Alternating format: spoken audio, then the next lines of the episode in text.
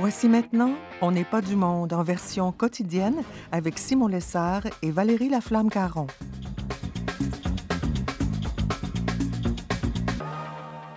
Aujourd'hui à l'émission, l'historien Éric Bédard se demande si le patriotisme est un concept dépassé et le philosophe Jacques Dufresne réfléchit à l'impact de la culture du jetable sur nos personnes âgées. Bref, on n'est pas du monde.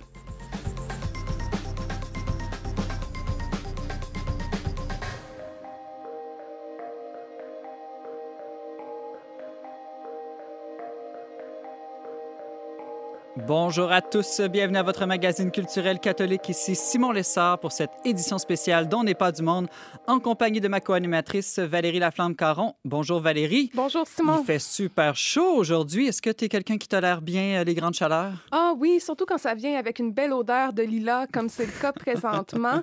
Euh, toi, pour euh, résister à la chaleur, est-ce que tu es plus du type air climatisé ou ventilateur? Hmm, ni un ni l'autre, non. Les ventilateurs, ça m'empêche de dormir. Peut-être plus fenêtre, fenêtre ouverte ou encore mieux euh, sous-sol avec un petit matelas de sol. T'es tellement contre-système, euh, Simon Lessard. Euh, mais toi, parlant de contre-système, aujourd'hui, tu as renoncé complètement à l'utilisation de la voiture et tu es revenu à l'autobus. Oui, dans une démarche de simplicité involontaire, ma voiture a eu un problème particulier. Donc, j'ai retrouvé les transports en commun et ça a été ma première expérience covidienne de l'autobus. Comment ça s'est passé? Ben, très bien. j'ai été chanceuse parce que j'avais juste de la petite monnaie, comme quelqu'un d'un autre temps. Je n'avais pas mes billets, j'étais pressée. Alors, au moment d'entrer dans l'autobus, j'ai dû passer par derrière car ce véhicule n'était pas encore muni d'un plexiglas. Hmm. Donc, j'ai été chanceuse parce que je dois prendre plusieurs véhicules, euh, plusieurs autobus pour me rendre jusqu'ici. Et puis, euh, maintenant, dans les autobus, je l'ai appris, les chauffeurs ne donnent plus de transfert, de hmm. correspondance pour éviter les contacts. Je sais que c'est un peu ancien, les correspondances en papier, mais quand on a juste de la petite monnaie, hein, ça, ça, vient avec. Donc, euh, j'ai pu me rendre jusqu'ici finalement parce que j'ai jamais dû payer. Donc, j'ai pas eu besoin de correspondance. Alors, me, voici. Ah, une chance que, que c'est arrivé comme ça, parce que sinon, il aurait fallu que je fasse toute cette émission-là tout seul aujourd'hui. Ah, que de péripéties. aujourd'hui, on souligne un anniversaire assez spécial, euh, l'anniversaire d'un médecin qui est célèbre pour avoir fait la promotion de l'égalité face à la mort. Oui, écoute, il se nomme Joseph Ignace Guillotin. Et non, ce n'est pas l'inventeur de la guillotine, mais ça a été son principal euh, ambassadeur, son principal défenseur. Il en a fait la promotion comme étant un moyen démocratique euh, de pouvoir euh, perpétrer là, les sentences de mort parce que jusqu'alors, jusqu'à la Révolution française, il y avait différentes façons euh, de, d'éliminer là, les criminels et les moyens utilisés variaient selon le rang social des personnes ou le crime qu'ils avaient commis. Donc, la guillotine, ça donnait euh, les mêmes chances à tous de mourir rapidement, sans douleur, sans torture. On en parle, bon, c'est un peu lugubre, là, j'en conviens ce midi euh, par cette journée ensoleillée, mais je trouvais l'anecdote insolite. C'est pas tout à fait mon idée du progrès social, mais bon. Mais c'était un signe la modernité, la guillotine. Ça, prend un début euh, à toute chose. Restez avec nous dans un instant. S'entretient avec euh, l'historien Éric Bédard. On parle patriotisme. Avec mon grand chien qui aboie, des cailloux pleins ma gibecière et à mon côté gauche le droit. Je vais tuer sa majesté, qui dit ma tante, qui dit mémé, Cent fois par jour, elle me trahit, on doit mourir quand on trahit. Je suis seul de mon équipage, les gens d'ici sont peu violents, parce qu'ils ont viande sous la dent et ventre plein n'a pas de rage. J'ai dans mon sac 45 tours. On vient d'entendre le chant du patriote de Félix Leclerc. Le 18 mai dernier, le Québec fêtait la Journée nationale des patriotes. Or, qui dit patrie et patriotisme dit pays des pères et amour des siens. Mais à l'ère du mondialisme et du multiculturalisme, plusieurs croient que le patriotisme est un concept dépassé. D'autres pensent, au contraire, que la crise actuelle appelle un retour des frontières et de l'État-nation. Éric Bédard, historien et professeur à l'Université TELUC, est avec nous pour en discuter. Bonjour, Monsieur Bédard. Oui, bonjour. Alors, euh, on a fêté le patriotisme il y a deux semaines et deux jours après, on soulignait aussi les 40 ans du référendum de 1980 sur la souveraineté euh, du Québec. Est-ce qu'on donne pas à ce mot un sens un peu trop partisan au Québec? Autrement dit, est-ce qu'on peut être patriote sans être obligatoirement euh, souverainiste? Oui, en effet, au Québec, c'est c'est un petit peu une étiquette qui est devenue comme une une coloration un peu partisane. Donc, euh, vous êtes patriote, vous êtes forcément un, un indépendantiste ou vous êtes hostile au Canada trudeauisé, comme mhm. on peut dire. Et, et, donc, oui, mais j'ai toujours un peu de malaise. Vous savez, la, la, gauche, par exemple, se présentent à nous souvent comme les, les grands défenseurs de la justice sociale, euh, de l'égalité, euh, et donc ceux qui ne sont pas d'accord avec eux seraient des gens individualistes euh, qui ne pensent qu'à voilà qu'à leur qu'à leur petit confort matériel, leur petite piscine hors terre. pardon. Donc on, a déjà répondu à cette gauche qu'elle n'avait pas le monopole du cœur, qu'il il peut y avoir deux conceptions du développement, de la prospérité, de l'égalité, la, conception euh, étatiste ou la conception plus libérale, euh, viser la prospérité pour euh, avoir une, plus grande égalité des chances. Mais de la même façon, on ne devrait pas dire qu'il y a qu'un camp a le monopole du patriotisme. Mm-hmm. son l'attachement au pays peut être partagé par des gens qui ont toutes sortes d'options politiques. plus étatistes, moins étatistes, plus canadiennes, moins canadiennes. Patriotisme, c'est, c'est, ça devrait pas normalement être rattaché à un seul camp politique ou partisan. Euh, si, euh, idéalement, ce, serait le lot de tous. Si être euh, patriotique, ce n'est pas être nécessairement souverainiste, qu'est-ce que c'est selon vous le patriotisme? Est-ce qu'il faut faire une différence entre nationaliste et patriotisme, par exemple? Oui, c'est une, une, distinction à laquelle, à laquelle tenait beaucoup euh, ben, que tient toujours beaucoup euh, mon éditeur chez Boréal, Jacques Beauchemin, euh, Jacques Godbout, Jacques Godbout, l'écrivain. lui, il distingue souvent le patriotisme et le nationalisme.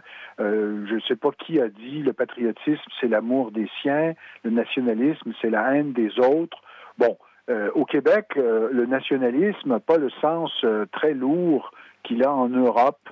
Euh, on confond au Québec euh, nationalisme et patriotisme, euh, défense donc d'un patrimoine qui nous a été légué à travers le temps et une volonté d'assurer sa pérennité, que ce soit à l'intérieur ou à l'extérieur du Canada il y a des, gens qui sont très, très patriotes, mais qui croient euh, tout à fait légitimement que les intérêts du Québec et du fait français sont mieux protégés à l'intérieur du Canada. Il y en a d'autres qui croient qu'au contraire, il faut s'en affranchir du Canada. Mais euh, moi, en tout cas, je fais attention avant de dire que ceux qui sont souverainistes sont mhm. forcément plus patriotes que ceux qui ne le sont pas. Euh, moi, je, je, voudrais, je pense que ce serait sain d'éviter les deux. Euh, d'éviter cet amalgame peut-être un peu facile.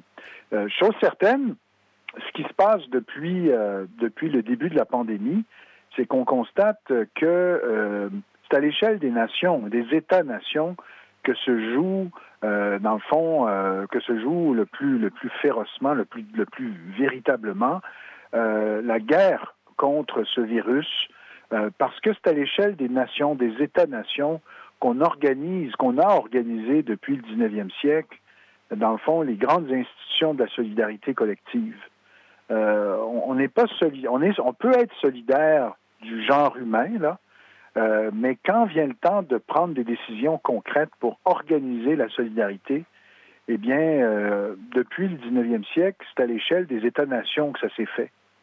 de sorte que on pourrait dire que entre euh, la famille immédiate, l'entourage immédiat, la tribu, euh, euh, le, voisinage et l'humanité, mais il y, a une, il, y a une, il y, a une, espèce de médiation intermédiaire qu'ont été historiquement les nations. et les nations ont été historiquement aussi le lieu où s'est déployé, où s'est exercée la démocratie. Hein. la démocratie du grec démos, gouvernement du peuple, mais quel est ce peuple hein, qui gouverne? Est-ce que c'est le peuple mondial? Non, c'est le peuple situé, ancré dans une histoire. Un peuple qui a vécu, partagé des expériences. Eh bien, donc, ce peuple marqué par l'histoire, euh, par une histoire commune, par des caractéristiques qui sont culturelles, le plus ancrées sur un territoire aussi. Donc, les peuples particuliers se sont organisés pour euh, se donner, euh, dans le fond, des, instruments de solidarité collective. Oui, on le voit bien. donc, euh, en effet, plusieurs ont dit que le retour que, que, cette pandémie avait, avait montré toute la pertinence des États-nations pour organiser euh, la solidarité. Ben oui, on voit le retour de l'importance des frontières. On, a, cesse d'appeler à l'achat local aussi. Euh, euh, je me demandais, en vous écoutant parler, est-ce qu'on peut faire un lien entre une sorte de crise de la famille, voire même une crise de la masculinité que notre société vit en ce moment, et la remise en cause du patriotisme, selon vous? Oui, c'est vrai qu'historiquement, la division sexuelle, la division des rôles Hein, euh, les mères, les femmes s'occupaient plus euh, euh, de la sphère privée, les hommes étaient plus dans la sphère publique, et donc l'espèce le, de, de, de, comment dirais des, la fonction première de l'homme, c'était d'être pourvoyeur et défenseur des siens, hein, la, sécurité c'est une forme d'atavisme. Hein? C'est, comme si on avait hérité de ça, les hommes, la plupart du temps, assurer la sécurité des siens dans son foyer, mais aussi à, l'échelle du pays. Euh, lorsqu'il y, a, une menace, ben, c'est les hommes qui sont appelés sous les drapeaux pour défendre la communauté. Alors c'est sûr que le fait que depuis la révolution culturelle des années 60, on a tout remis ça en question, ça, ça, peut, euh, ça peut amener à, réfléchir autrement à ce qu'est une patrie. D'ailleurs, il y a des féministes qui contestent le mot, qui n'aiment pas mhm. ce concept, puisque patrie euh, renvoie au père, renvoie à la Même si c'est plus parent que père, d'une certaine manière. Le terme gêne mhm. un certain nombre de féministes. Bon, là, euh, on se met à réécrire les mots, on se remet à tout réécrire. Je pense que ce mot-là est là pour rester mais on peut lui donner un sens, un sens plus large, générique, comme on dit, l'homme, hein, le destin de l'homme. Bon, c'est une formule qu'on n'utilise plus parce qu'on veut plus vexer euh, les femmes qui nous entourent. Mais quel est le, euh, sens d'être, euh, Monsieur Bédard, quel est le sens d'être patriotique alors au Québec, alors que le Québec n'est pas un pays? et aussi qu'on est la mode en ce moment est vraiment à l'ouverture au monde, à l'apologie de la diversité? Oui, ben c'est ça c'est qu'il faut, il faut montrer que euh, euh, c'est pas antinomique, que c'est un peut aller avec l'autre. Euh, et surtout, il faut distinguer le patriotisme des, des nations conquérantes, puissantes, hégémoniques, et des, des, petites nations. Le patriotisme des petites nations, c'est un patriotisme qui, en général, ne, ne débouche pas sur l'esprit de conquête ou, euh, euh, ou sur l'asservissement des peuples qui nous entourent. Au contraire, euh, le patriotisme dans les petites nations, c'est assurer la pérennité, la survie, l'existence, euh, voir, espérer le rayonnement d'une communauté historique qui n'est pas appelée nécessairement à des grands destins puisque sa situation est précaire. Euh, donc, il faut d'abord distinguer les deux. Et, euh, à mon avis, le patriotisme, c'est dans le fond euh, avoir la conscience du commun, la, conscience de ce qui nous entoure. le patriotisme, c'est, ça, ça, nous, ça, nous, ça nous interpelle pour voir plus, plus haut que notre, notre environnement immédiat et, et, et, et, en même temps, le patriotisme peut déboucher aussi sur une forme de solidarité avec d'autres peuples. Euh, mais il faut savoir d'où l'on vient. Hein. Il faut d'abord avoir un ancrage. Donc, euh, autrement dit, le patriotisme peut aussi être une forme d'humanisme, c'est-à-dire de main tendue à, notre communauté, à la communauté dans laquelle on est, on est appartient, qui nous a précédés, qui, euh, qui nous a légué une langue, une culture, un imaginaire. Et, donc, il euh, n'y a pas d'antinomie. Ben- mais on veut nous faire croire qu'il y en a une. Et ça, c'est très malheureux, je crois, parce que le patriotisme a inspiré, par exemple, durant la Deuxième Guerre mondiale, le combat contre le nazisme en grande partie le patriotisme d'un Charles de Gaulle, le patriotisme d'un Winston Churchill, qui étaient des hommes très conservateurs, euh, a, euh, mobilisé euh, leurs peuples respectifs contre des, un nationalisme dévoyé, détraqué, qui voulait tout contrôler. Donc le patriotisme, c'est à la fois un sens de la solidarité pour notre communauté de, mm-hmm. à laquelle on appartient, c'est c'est un souci d'un héritage euh, souci, euh, se soucier d'un héritage euh, qui, dans le cas des Québécois, est un héritage qui reste fragile, qui peut être qui, qui, peut être appelé à, à, disparaître. Il y a toujours cette conscience, cette peur, cette hantise de la disparition. Euh, euh, c'est c'est aussi une forme, une façon d'exercer la démocratie à l'échelle d'un pays.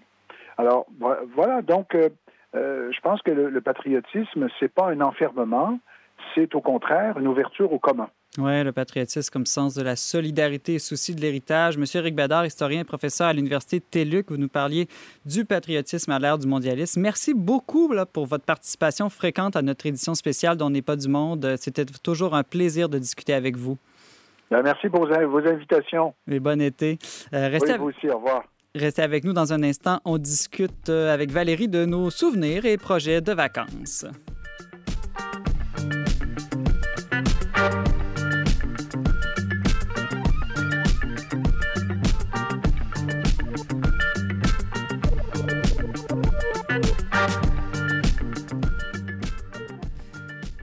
Valérie, le sujet viral ces temps-ci, c'est les vacances, mais qui sont probablement les plus difficiles à planifier de notre vie.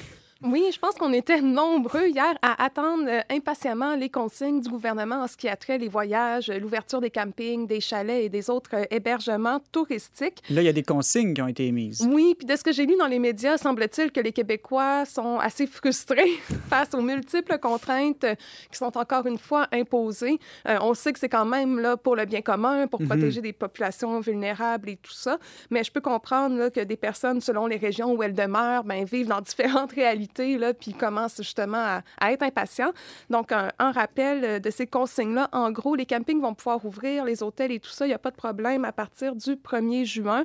Par contre, les hébergements touristiques ne pourront être occupés que par les membres d'une même famille. Donc, moi, quand j'ai lu ça, Simon, j'ai tout de suite pensé à toi. Ben oui, c'est ça que j'allais dire. Il me semble que c'est un peu cruel. Là, c'est pas tout le monde qui a une femme, deux enfants, un chien puis une maison en banlieue. Oui, c'est ça que des. Parce qu'en plus, c'est des membres de la famille avec qui on doit demeurer. Parce que mhm. là, j'allais dire, euh, pas que t'as pas de famille. Non, mais j'ai des bons colocs, là, des bons amis avec qui je suis coloc. On pourra peut-être se faire euh, un petit voyage, euh, quelque chose ensemble. C'est ça, exactement. Donc, première contrainte. Ensuite, les déplacements entre régions ne sont pas interdits, sont fortement découragés. Et de ce que j'ai lu dans la presse, on... les propriétaires des différents établissements ou des attractions vont pouvoir trier leur clientèle en fonction de leur provenance géographique. Donc, dire, moi, j'aime pas ça le monde de Montréal, je les prends pas dans mon camping. Ce serait possible. Hmm. Après, est-ce que les entrepreneurs vont avoir avantage à faire cela? J'imagine qu'il y en aura quelques-uns qui seront plus frileux, qui vont préférer rester local euh, dans leur clientèle, mais il y a quand même un coût à ça. Mais ça risque d'être difficile pour les gens de Montréal de trouver un bon terrain de camping dans leur région. Je crois que oui. Et euh, ce matin, on disait que les Montréalais vont avoir le droit de sortir, mais comme euh, je disais, on a le droit de sortir, mais reste à savoir s'il y aura des gens pour nous accueillir, pour nous recevoir. Euh, moi, si je vois qu'il il y a plusieurs prises de parole dans certaines régions, par exemple en Gaspésie, puis qu'on envoie clairement le message qu'on veut pas de visiteurs, mm ça se peut que je change mes plans pour cet été puis que j'aille ailleurs. Là. Moi, j'ai quand même ce souci-là de respecter les communautés. Une question que je me pose, là, c'est est-ce qu'on risque de voir des milliers de Québécois aller plutôt en vacances aux États-Unis? Où il n'y aura peut-être pas cette consigne qui empêche des gens d'une même famille, mais pas d'une même maison, d'être ensemble? C'est une possibilité. Euh, je dois t'avouer, Simon, qu'en étant créative, c'est une option que j'ai envisagée parce que moi, je suis fan des séjours de randonnée avec des amis et tout ça, euh, tout en respectant les distances mhm. et ça dans la mesure là, du possible. Euh, mais par contre, il y a la question des assurances. Parce qu'actuellement, les, le ministère des Affaires étrangères décourage toujours les Canadiens d'effectuer des voyages non essentiels. Donc, c'est mhm. vraiment un avis, c'est une consigne officielle. Et quand cet avis-là est émis, les compagnies d'assurance peuvent décider là, de ne plus couvrir les personnes qui s'en vont à l'étranger. Donc, euh, ce qui pourrait arriver, c'est que si on s'en va en randonnée ensemble au Mont-Lafayette et que je me euh, tords la cheville, comme c'est arrivé cet automne, et que j'ai une grosse entorse et que je dois me rendre dans un hôpital, par exemple, ben ça sera pas couvert par mon assurance. Et s'il y a des accidents plus graves qui arrivent, euh, ça peut mettre des gens dans les dettes là, de plusieurs dizaines de milliers de dollars. On veut pas avoir un accident aux États-Unis. Non, vraiment pas. Peut-être que la solution va être de repousser le plus tard possible nos vacances en espérant qu'au mois d'août, quitte même au mois de septembre, pour pour qui c'est possible, les consignes soient un peu plus lousses. C'est ça, ça va être à voir, mais je pense que globalement, il va falloir que moi, la première, là, réviser nos attentes par rapport à l'été qui s'en vient, mais aussi aux prochains mois, là, en général. Et renoncer à cette joie de planifier les vacances et accepter de, de les vivre, euh, d'improviser le moment venu. oui, c'est ça. Il y a quand même pire que ça dans le monde. Hein. On se rappelle que les gens qui, en général, dans la vie, font du tourisme, là, on est euh, très majoritaire ici au Québec, mais dans le monde, là, c'est une infime proportion portion. Donc, on va accepter notre sort sans trop se plaindre. Je me demande, Valérie, quelles ont été tes plus belles vacances? Ah, comme toi, je suis très amatrice de nouveaux paysages, de séjours à l'étranger, mais étonnamment, c'est vraiment les road trips aux États-Unis que j'ai pu faire avec mon mari. Au pays de Donald Trump. Au pays de Donald Trump, mais il faut voir que les États-Unis, c'est assez méconnu.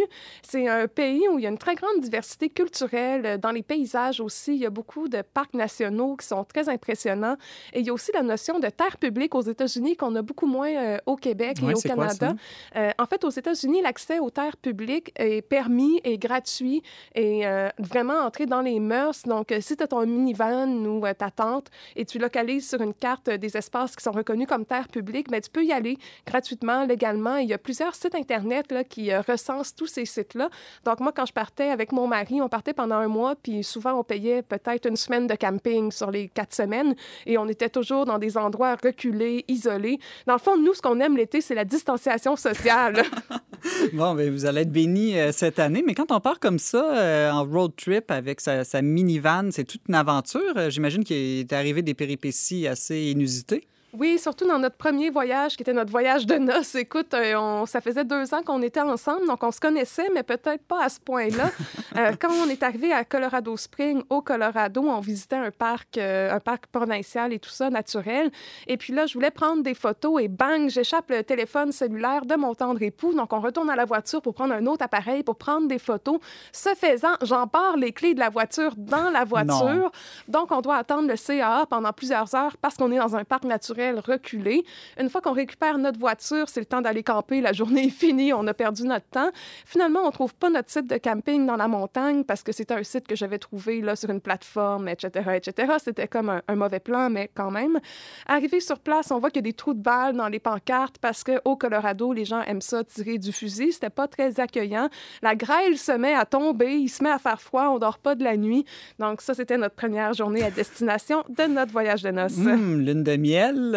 Et toi, Simon, as quand même, là, tu... c'est toi qui poses les questions présentement, mais je sais que tu as sillonné le monde. Tu sais que j'ai déjà eu des vacances. oui, et que tu as voyagé, tu es un globe trotteur, toi aussi. Oui, oui, c'est vrai. Mais je pense que mes plus belles vacances, euh, de fait, c'était des voyages, mais c'était pas parce que c'était des voyages à l'international, mais parce que c'était des expériences fortes de groupe. Donc, j'ai fait deux fois, par exemple, Compostelle en Espagne. Une fois, je suis allé euh, aux Journées mondiales de la jeunesse en Pologne. Euh, je suis allé deux fois aussi dans le sud de la France ou en Croatie, à Medjugorje, euh, lors d'un grand festival des jeunes. Et vraiment, ce que j'ai aimé, on était des gens de différentes générations. On en parlait hier de l'intergénérationnel. Et puis, on n'était pas du tout des touristes, on était des pèlerins.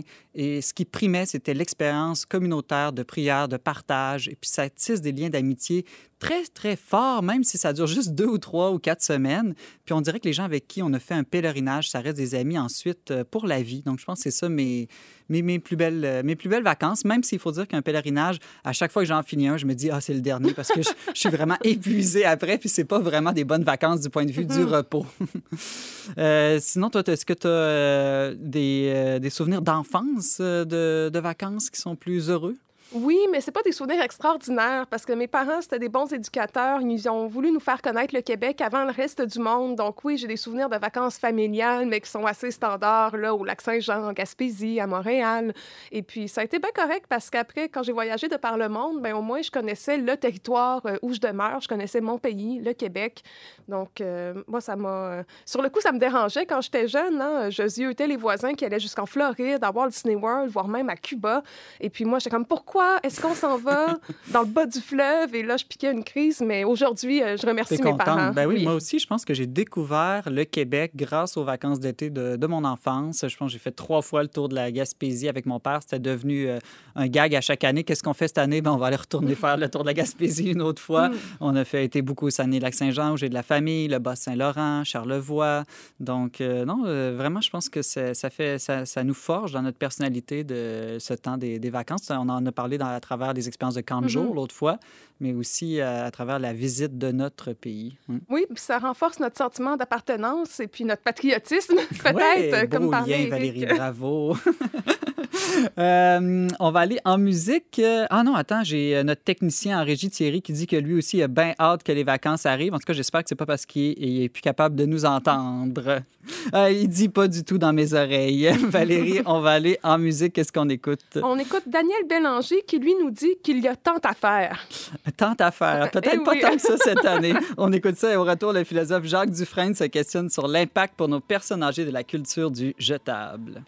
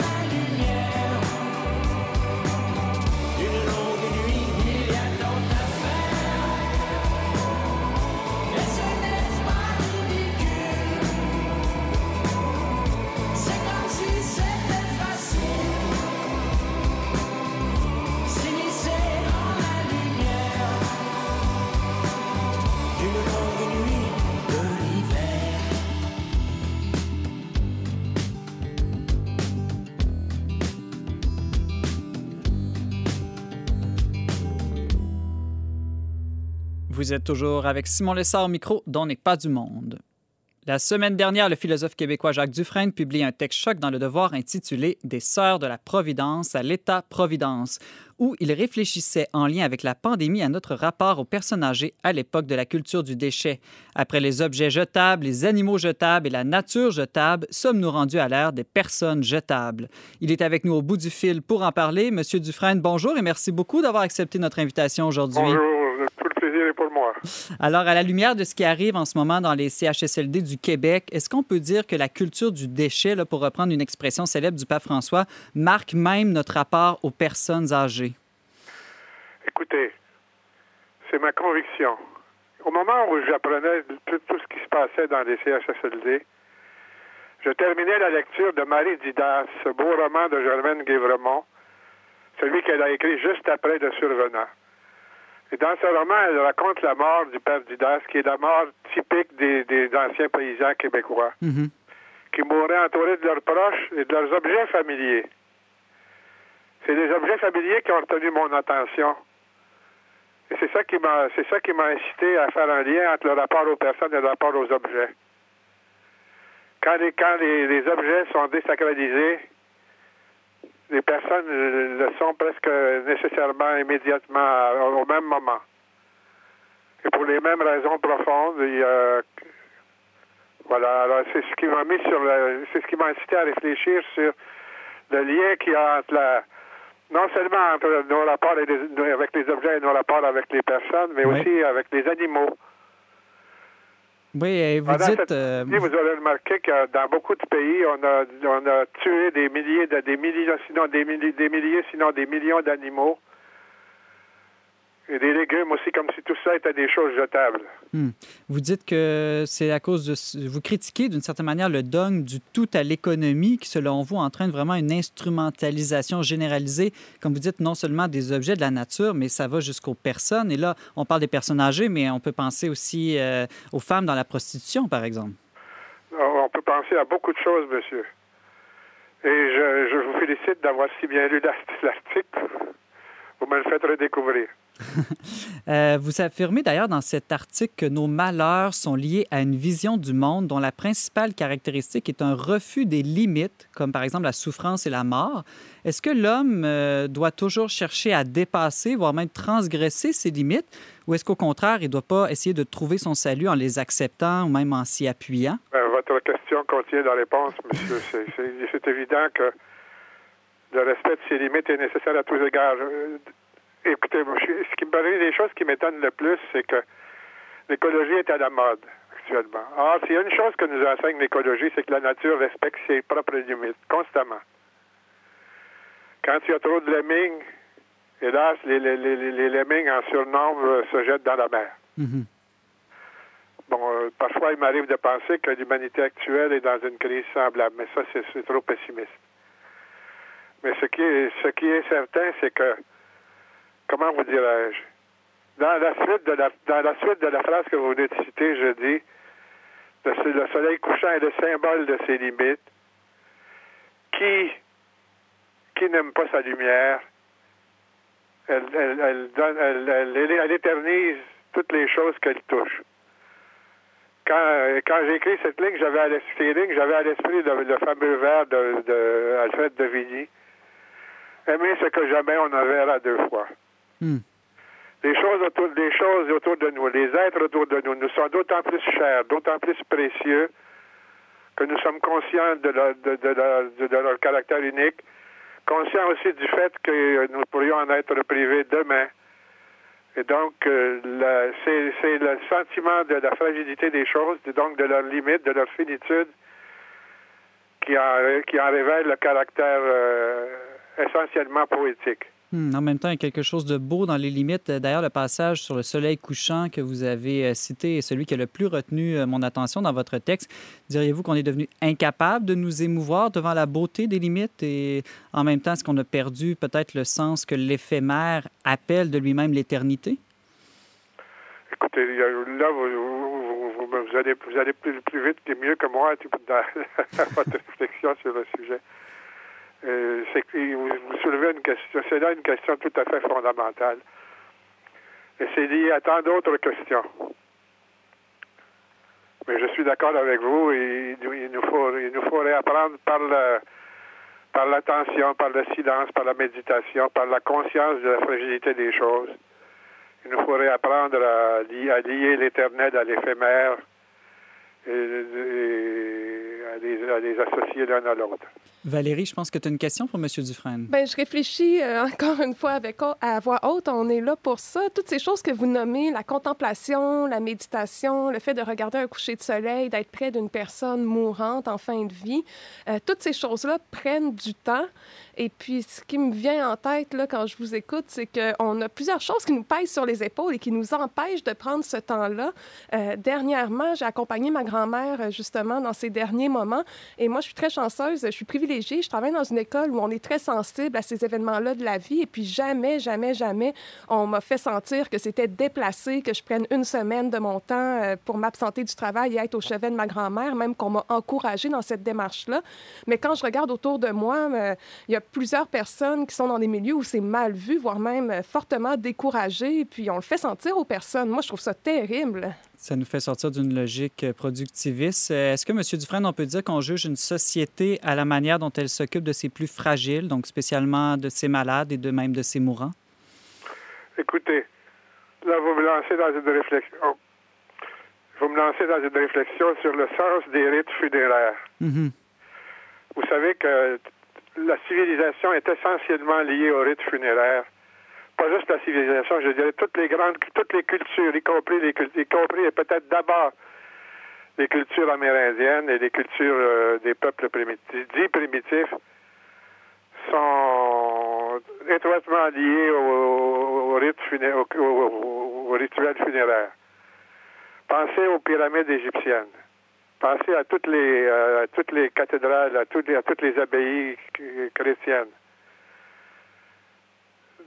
toujours les rites, partout les rites funéraires euh, ont joué un rôle essentiel. Si vous, si vous réfléchissez sur le sens des rites funéraires égyptiens, par exemple, qui sont à l'origine de notre civilisation, vous découvrirez que tout ce qui constituera par la suite l'essentiel, l'accomplissement d'une civilisation, des arts, la science, la sagesse, la poésie, tout ça est contenu dans les, dans les pyramides et il y a là un enseignement profond. Et là, j'attire votre attention sur un philosophe italien Mhm. qui s'appelle, que je, que je recommande à tous vos amis, à tous vos auditeurs, qui s'appelle Giorgio Agamben, Agamben, qui, en plein milieu de la pandémie en Italie, a écrit des choses merveilleuses sur ce qui, le, le fait que on, on- le fait que ait une barbarie à ses yeux, qu'on réduise à néant le, le culte des morts. Hmm. Qu'on les- laisse les, les gens non seulement mourir seuls, mais entourés de robots, entourés de robots, mais sans rite funéraire par la suite. Alors, Agamben nous rappelle que jamais une barbarie pareille n'avait touché l'humanité depuis Antigone. Oui, il faut dire que même les anthropologues reconnaissent l'apparition de l'espèce humaine au, à la présence de, de rites euh, funéraires. Donc, c'est vraiment quelque chose d'essentiel euh, de l'expérience euh, humaine. Alors, moi, je suis, je suis persuadé que le manque, je suis persuadé que la, la, la détresse esthétique, je dirais, dans laquelle beaucoup de nos personnes âgées sont mortes récemment, Mhm. s'explique par le même fait, pour, le- pour les, par- pour les mêmes raisons. On dirait que la, la- la- la beauté des, des grands rites funéraires était précédée, était précédée de la beauté de la fin de la vie. Je dis beauté en hésitant un peu parce que jamais la fin de la vie n'a été, une chose heureuse et belle en elle-même. Mhm. Elle a, c'était- c'était- ça- elle a toujours comporté des côtés tragiques et des côtés durs. Mais euh, comment dirais-je? Les, les, les, les, prières, des, prières auprès des défunts dans, la liturgie catholique sont d'une très grande beauté. Et à ma connaissance, cette beauté n'a pas été, dans, dans le contexte laïque que nous vivons, cette beauté n'a, n'a jamais été remplacée. On est à la recherche d'une beauté semblable, dans, on, on y va à tâtons, mais je n'ai jamais rien vu ni entendu qui me prouve qu'on a retrouvé l'équivalent. Hmm. Ce changement euh, m'amène à, à revenir sur votre texte publié dans Le Devoir la semaine passée, où vous mentionnez le passage au Québec d'une société basée sur le Dieu Providence à une société basée sur l'État Providence. Euh, Est-ce qu'on a été gagnant sur tous les plans dans ce changement de modèle? Écoutez, là, là vous m'invitez à, à relancer le débat sur la Révolution tranquille. Notre Révolution tranquille n'a jamais fait l'objet de la critique au Québec. Peut-être parce qu'elle a été tranquille. Tandis que si vous pe- pensez à la Révolution française, par exemple, elle a Oui. été critiquée dès le début. C'est vrai. Et 25 ans plus tard, l'Ancien Régime était au retour. Au Québec, il n'y a rien eu de semblable depuis 60 ans. La, la- la Révolution tranquille a fait l'objet d'un- d'une approbation unanime qui est suspecte pour cette raison. Et je crois que la pandémie, euh, enfin, lance le débat sur, sur cette révolution tranquille dont il faut faire la critique. C'est vrai qu'on a vu toute une génération nouvelle d'historiens revenir sur l'idée de grande noirceur et dire attention, tout n'était pas noir avant, mais euh, on voit moins de penseurs oser aller jusqu'à critiquer la révolution tranquille elle-même. Écoutez, je, je, suis de ceux qui, qui y ont participé, monsieur. Mais je dois seulement vous dire que c'est un paradoxe la Révolution tranquille a été un coup de force de la jeunesse à l'époque. À l'époque où les, religieuses ont été dépossédées de leurs hôpitaux, ont été, à l'époque où nous nous sommes privés de leurs compétences brusquement, à la même époque, les, hauts fonctionnaires à Québec avaient en moyenne moins, moins de 30 ans. Les, plus influents avaient moins de 30 ans. Moi-même, euh, moi-même, dans le domaine scolaire, à 26 ans, j'ai euh, dans un cégep qui venait d'être créé ou dont j'étais l'un des administrateurs, j'ai remplacé un homme de 50 ans qui, qui, appartenait à la génération qui avait payé mes études en, Europe. Et je, je, le faisais parce que à l'époque, notre réflexe de jeune, c'était vous êtes le moyen, nous disions spontanément aux vieux, inconsciemment aux vieux, vous êtes le Moyen Âge, nous sommes la modernisation. Tassez-vous. Ça a été ça la Révolution tranquille. Et paradoxalement, ce sont ces, ces, jeunes-là qui sont des vieux aujourd'hui. Mhm. Mais il y a beaucoup, il y a beaucoup à dire, beaucoup à réfléchir sur, beaucoup à dire sur le sujet. Et je vous dirais seulement que, par exemple, euh, est-ce qu'il nous reste un peu de temps? Il vous reste une minute, oui. Ah, c'est trop bref pour que je fasse le développement que j'ai à l'esprit. Mais euh, par exemple, il, faut, il faudra aussi faire la critique. Moi, j'ai déjà entrepris la critique du rôle de l'État dans cette révolution tranquille, en montrant comment elle a été essentiellement un phénomène bureaucratique. Mais je pense qu'il faudra aussi faire la critique du rôle que les syndicats ont joué dans tout ça.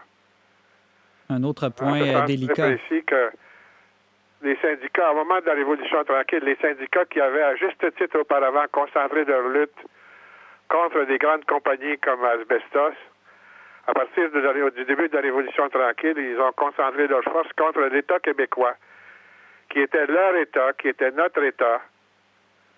Et entre nous, s'il n'y avait, pas de syndicat du secteur public aujourd'hui, il n'y aurait pas de. S'il n'y avait pas de des syndicats seraient extrêmement pauvres et faibles. Je ne suis pas, je n'étais pas opposé à cette syndicalisation, mm-hmm. mais je crois que elle a contribué à aggraver le, problème bureaucratique dont j'ai parlé.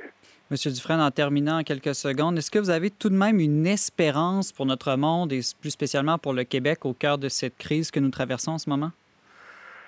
Oui, je crois beaucoup. Je crois que la résilience est possible. on ne peut pas recréer artificiellement des milieux comme celui de mon village natal, qui était en parenthèse une pépinière de Sœur de la Providence et qui, euh, qui avait à son service un, CHSLD remarquable, l'équivalent d'un CHSLD, qui était ce que j'appelais un couvent hospice. Mm-hmm. On ne peut pas recréer de tels milieux naturels artificiellement, mais la, la solidarité qui caractérisait ces milieux existe encore dans beaucoup d'endroits au Québec. Et si on ne peut pas la recréer artificiellement, on peut au moins en favoriser la résilience par des mesures fines. Mm-hmm. C'est ce type de politique que je préconise. Monsieur euh, Dufresne, philosophe, vous réfléchissez avec nous aujourd'hui à l'impact de la culture du jetable sur nos personnages au Québec. Un très grand merci d'avoir été avec nous. Je vous en prie, c'est moi qui vous remercie. Restez avec nous dans un instant. Les suggestions de Valérie.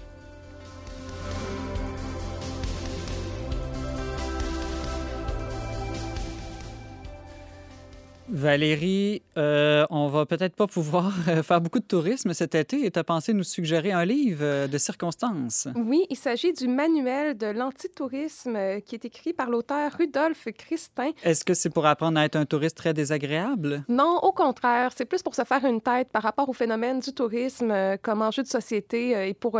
c'est dans une perspective critique, évidemment, vous le devinerez. Bon, toi et moi, on aime voyager, je l'ai dit, hein, on a plusieurs expériences et on en aura d'autres, on l'espère. Par contre, quand on voyage, on se rend compte qu'il y a quand même un problème. Et puis l'auteur euh, du manuel de l'antitourisme nomme cette amertume-là qu'on peut ressentir parfois en revenant de certaines destinations ou lorsqu'on se questionne sur ce qu'on vient de vivre. Par exemple, il va parler de l'homogénéisation de plusieurs villes, la transformation des centres-villes en espèce de Walt Disney pour Hmm. les touristes. Moi, je l'ai vécu en Espagne où soudainement, là, tout était à la sauce flamenco. On vendait des tabliers euh, à, de, à simili-robes de flamenco. euh, On a un peu ce phénomène-là dans le Vieux-Québec ici. oui, exactement. Mhm. Tous les quartiers touristiques du monde se ressemblent et ça a un impact assez euh, désagréable, à la fois pour les résidents, mais aussi pour les écosystèmes. Et lui va s'appuyer sur de nombreux faits, de nombreuses statistiques là, pour appuyer son discours. Donc, il s'agit du manuel de l'antitourisme publié aux éditions Éco-Société. Un bon livre pour nous consoler qu'on pourra peut-être pas jouer au tourisme Ben, cet été. On pourra au moins prétendre euh, à la grandeur morale. Sinon, ça me fait penser que j'ai reçu dernièrement le dernier magazine du Club automobile, le fameux CAA. Alors, de quoi nous parle euh, un tel magazine alors qu'on ne peut plus euh, trop euh, partir en voyage? Eh bien, ils ont appelé ça l'été à la maison. En tout cas, j'imagine les pauvres rédacteurs qui ont dû se tirer les cheveux à se demander de quoi ils allaient parler dans un magazine basé sur le voyage. J'ai reçu le magazine et malheureusement, il a pris la direction du bac de recyclage. Ils auraient peut-être dû simplement renoncer, mais bon, j'imagine qu'il y avait de la pub à passer euh, de toute façon. Merci Valérie. Demain, pour notre dernière émission quotidienne de la saison, Brigitte Bédard nous parle du véritable oui des femmes. Aubert Martin, lui, nous partage son bilan de confinement. Et enfin, Valérie et moi, nous reviendrons sur notre expérience des deux derniers mois de radio au cœur de la crise. Ne manquez surtout pas cette dernière émission. Merci d'avoir été avec nous aujourd'hui. Vous pouvez en tout temps écouter et partager cette émission en balado-diffusion. Pour tous les détails, visitez le verbe.com radio. Je remercie mon enthousiasmante co-animatrice Valérie Laflamme-Caron. Merci aussi à Mario Blouin pour les choix musicaux et à Thierry Boutin à la régie. On se retrouve demain, même heure, même antenne, pour notre dernière édition spéciale dont n'est pas du monde.